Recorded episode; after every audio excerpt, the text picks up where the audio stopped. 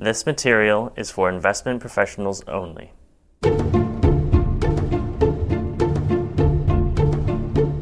Pulling Away Inequality as an ESG Risk. Written by Paras Anand, CIO Equities Europe, Ian Spreadbury, Portfolio Manager Fixed Income, Wenwen Lindroth, Senior Credit Analyst, and Greta Scheppers, Europe Editor. And read by me, Greta Scheppers. This article was first published April 2018. When Thomas Piketty released his analysis of inequality in modern societies in 2013 and 14, he hit a raw nerve. His book became an almost instant global blockbuster, a rare feat for an economic tome of some 700 pages, and triggered a wave of soul searching among social scientists, including in the dismal science itself. Had we somehow missed how our economic system had become unhinged? Both left and right leaning economists and commentators have since questioned Piketty's assumptions and conclusions. But there is little doubt that his book captured the zeitgeist and ignited a renewed interest in the economics and manifestations of inequality among a wider, often lay audience. In this essay, we briefly examine the current state of wealth distribution, its causes, and the emerging threats to the status quo to show why inequality is turning into an important sustainability risk, both at a macro and company level. The right idea at the right time.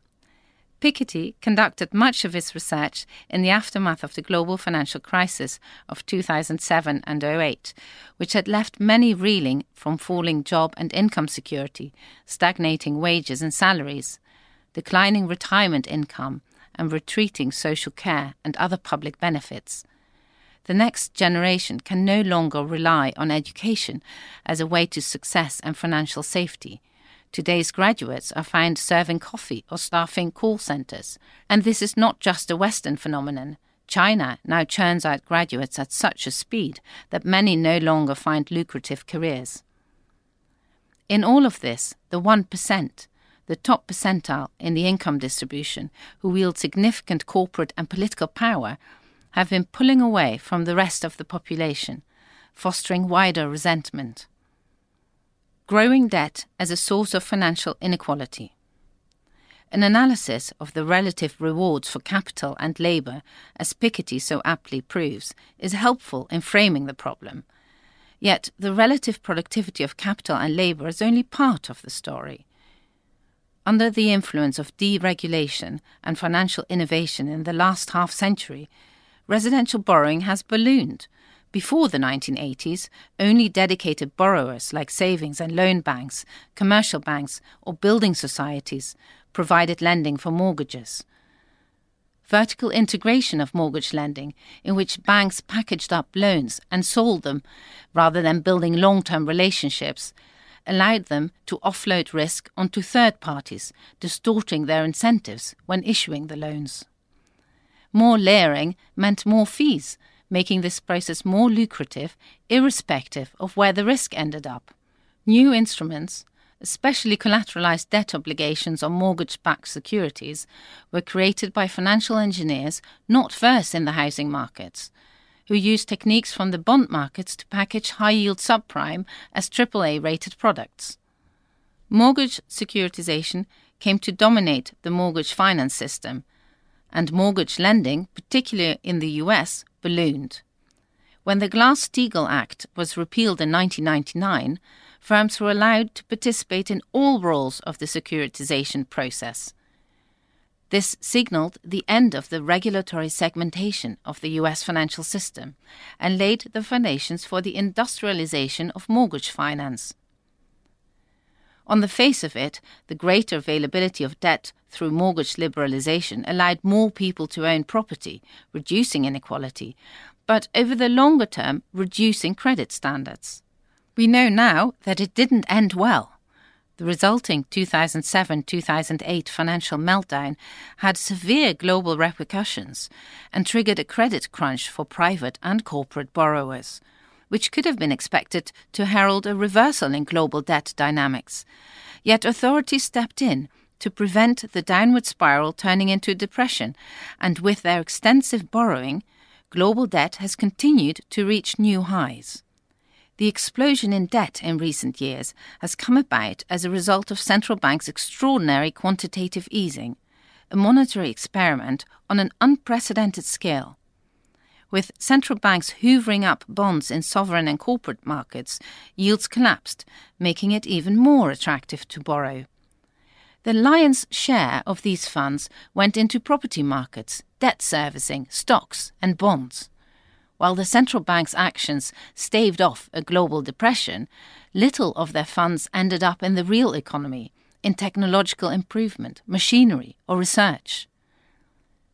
As the funds unlocked by the credit boom found their way into asset markets rather than the real economy, they inflated not just housing values, but financial asset prices too. This brand of debt fueled capitalism has not served everyone equally. The winners of this credit boom were those who could borrow the most and invest in real estate or financial markets. Investments in property and financial assets do little to support productivity growth, which has been limited over the past decade, according to official figures. Yet it is productivity growth which generally allows for the gains of progress to be spread over larger shares of the working population, while financial asset price inflation concentrates wealth in the hands of investors an analysis of despair, Credit Suisse's flagship Global Wealth Report reveals the growing gap, propelled in part by the rising share of financial assets. It shows that the world's richest 1% now own fully half the world's household wealth, up from 42.5% at the height of the 2008 crisis. The top decile accounts for 88% of global assets, while the bottom half of the income distribution own only 1%. The global number of millionaires has increased by 170% since 2000, partly due to the overall increase in wealth, but also because of rising inequality. The number of ultra high net worth individuals with a net worth of more than $50 million has risen fivefold, making them the fastest growing group of wealth holders. The difference is large. To be among the wealthiest half of the global population, only $3,582 in net assets is required. More than 20 times that amount a total of $76,754, buys entry into the top decile. But to be among the wealthiest 1% of world citizens, an individual needs $770,368, fully 215 times the bottom half's cutoff. Significantly, it is the young who lose out the most. Those with low wealth are disproportionately found among younger age groups who've had little chance to accumulate assets. Millennials as a cohort are trailing their parents when it comes to home ownership, income, and other wealth criteria, despite being better educated. A small privileged group will ultimately inherit their parents' assets, but this process only reinforces the growing gap between the have and have nots. Debt, of course, is borrowing from the future. Future generations will have to pay off the debt, but are also faced with higher asset prices that make it harder, for example, to get onto the property ladder. The economic argument for debt rests on productivity growth. Borrowing from the future can work if it helps to increase future output and therefore enhances cross generational wealth. But the combination of asset price inflation, new labour saving technologies, outsourcing based business models, and the decline of trade unions means that large parts of the labour force are left with little bargaining power and are losing out. This helps to explain the lack of wage pressure despite declining unemployment in the major economies. The Phillips curve dictates that US average earnings should be rising much more than they are. Yet averages aren't much help when some smaller parts of the labour force mask the lack of upward opportunity for large groups of middle income workers whose jobs are at risk of displacement by automation. In previous instances of large labour displacements, productivity increased for all groups. The migration from agriculture into industry was triggered by new technologies, which made both agriculture and industry more efficient ultimately leaving all workers better off. Today's displaced workers, however, often end up in lower paid, lower productivity jobs. These shifts do not lift wealth for the population as a whole. Assessing investment risk. Piketty's ripples reached far and wide. Recent elections in the US, the UK, Italy, Russia, and elsewhere had more than a whiff of nostalgia for a world remembered as more egalitarian and fairer. Governments can ill afford to ignore the resentment of the 1% when stagnant real wage growth is the norm for most voters.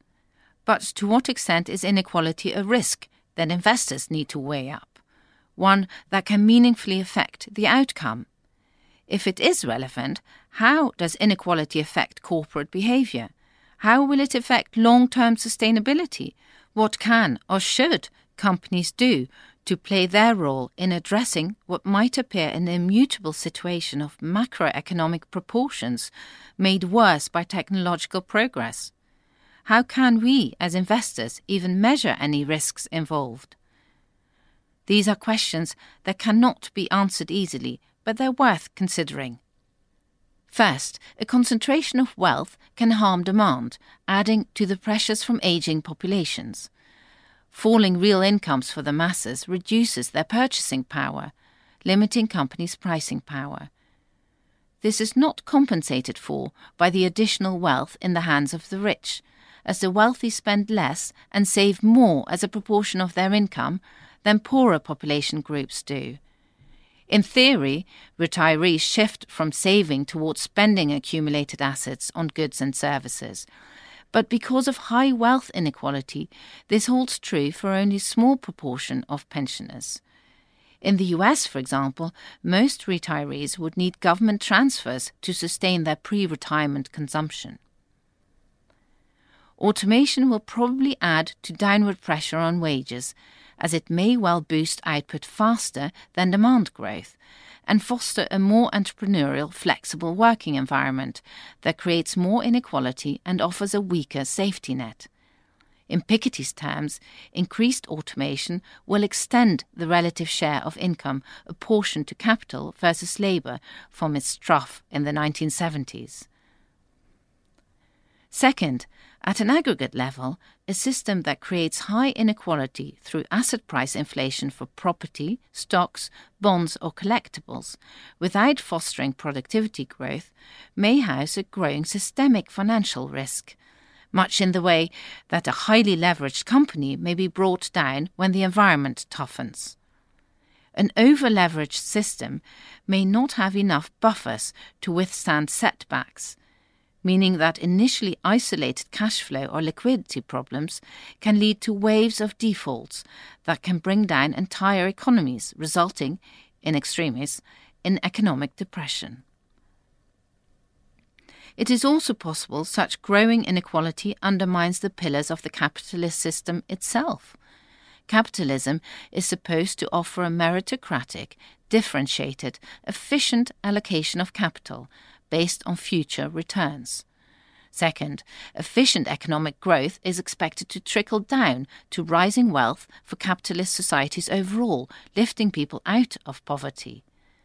When wealth increases are too concentrated, trust in either pillar may erode. Free market politics may no longer be seen as promoting democracy, creating a safe space for populist movements. This is hardly a theoretical scenario. Left wing populism has had a resurgence in southern Europe, and long silent Marxist voices are boosting poll results for the UK's opposition Labour Party. Ultra right wing forces helped catapult US President Donald J. Trump into power and are taking hold in parts of Eastern and Northern Europe. In the Philippines, the highly controversial self proclaimed crime fighter Rodrigo Duterte overthrew the political establishment in a landslide win in the 2016 presidential election, claiming in his inauguration he would tackle an erosion of the people's trust in the leaders, the judiciary, and public servants. Growth helps, and cycles aren't dead. At times, however, the inequality debate overshadows global economic improvements. Inequality may yet rise a little further until asset prices run into obstacles. But the number and proportion of the global population that is lifted out of poverty continues to rise.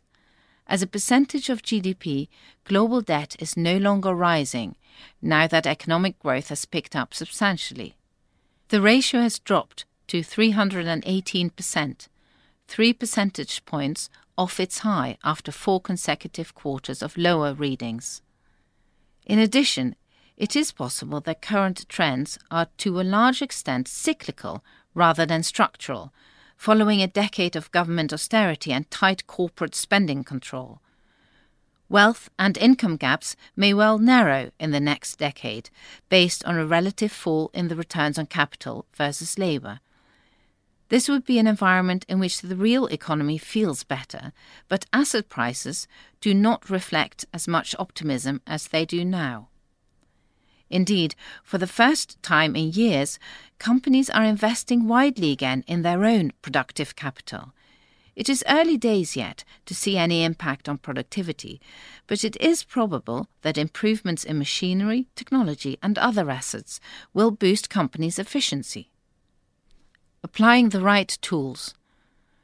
The third wave of automation is not just affecting blue collar jobs. White collar workers across a wide spectrum of skills will also see their working lives changed beyond recognition. This in itself will act as a leveller in wealth terms.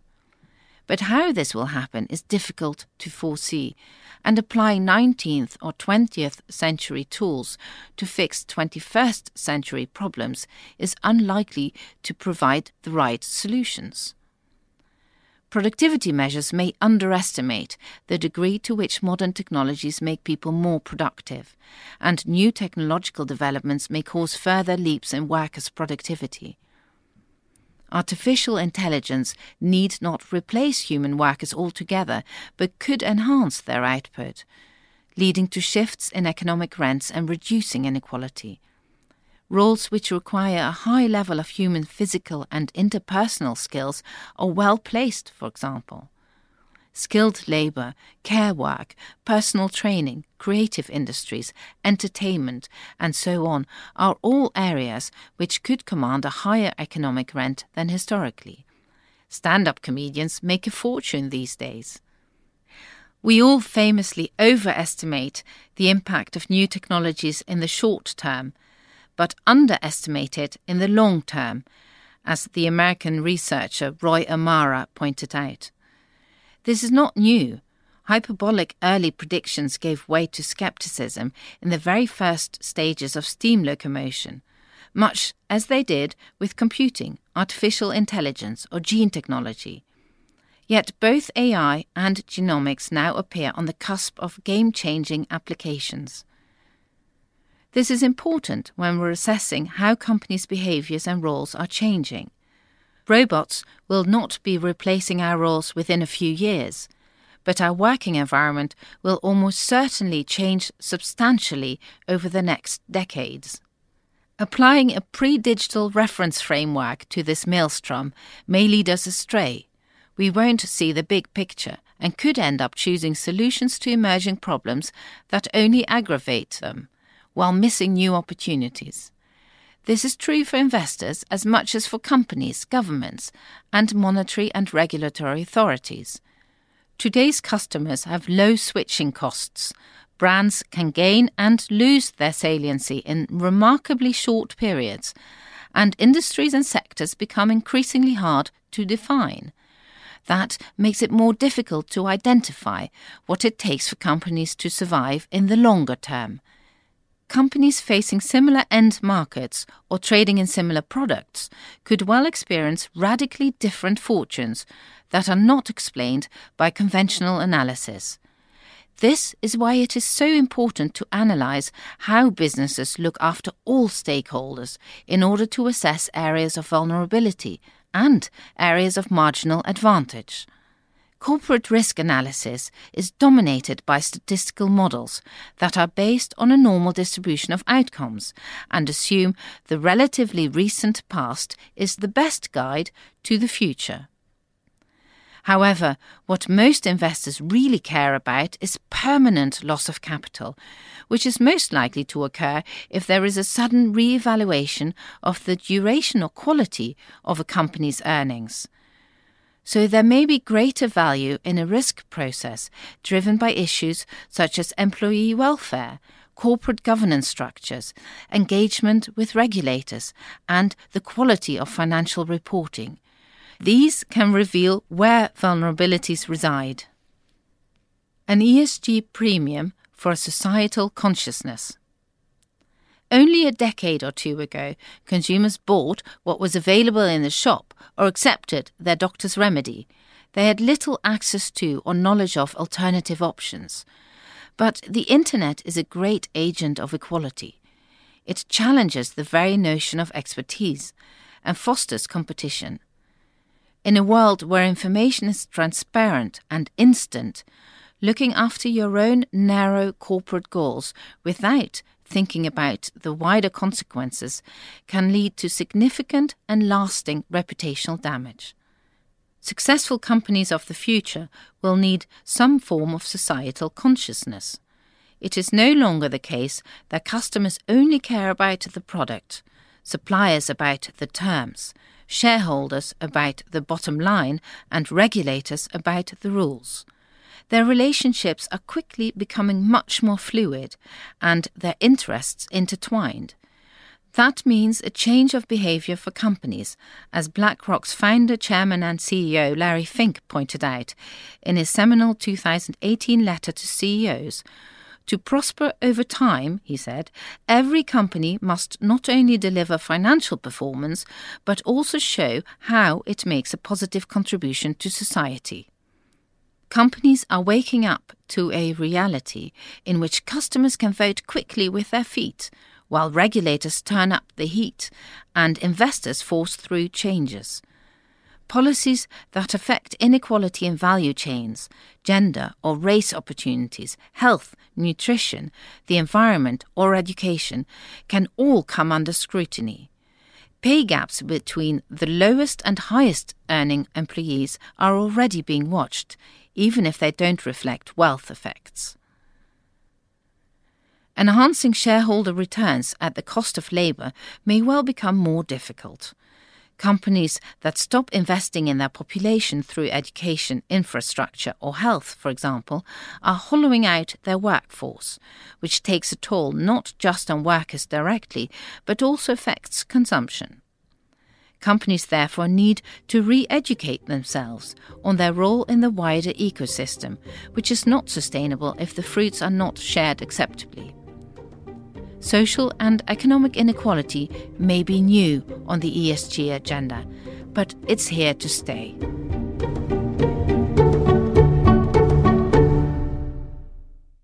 This podcast is for investment professionals only and should not be relied on by private investors. This podcast is provided for information purposes only and is intended only for the person or entity to which it is sent. It must not be reproduced or circulated to any other party without prior permission of Fidelity. The value of investments can go down as well as up, so you may get back less than you invest. For other important legal notices, please see our website or the Fidelity SoundCloud or iTunes apps.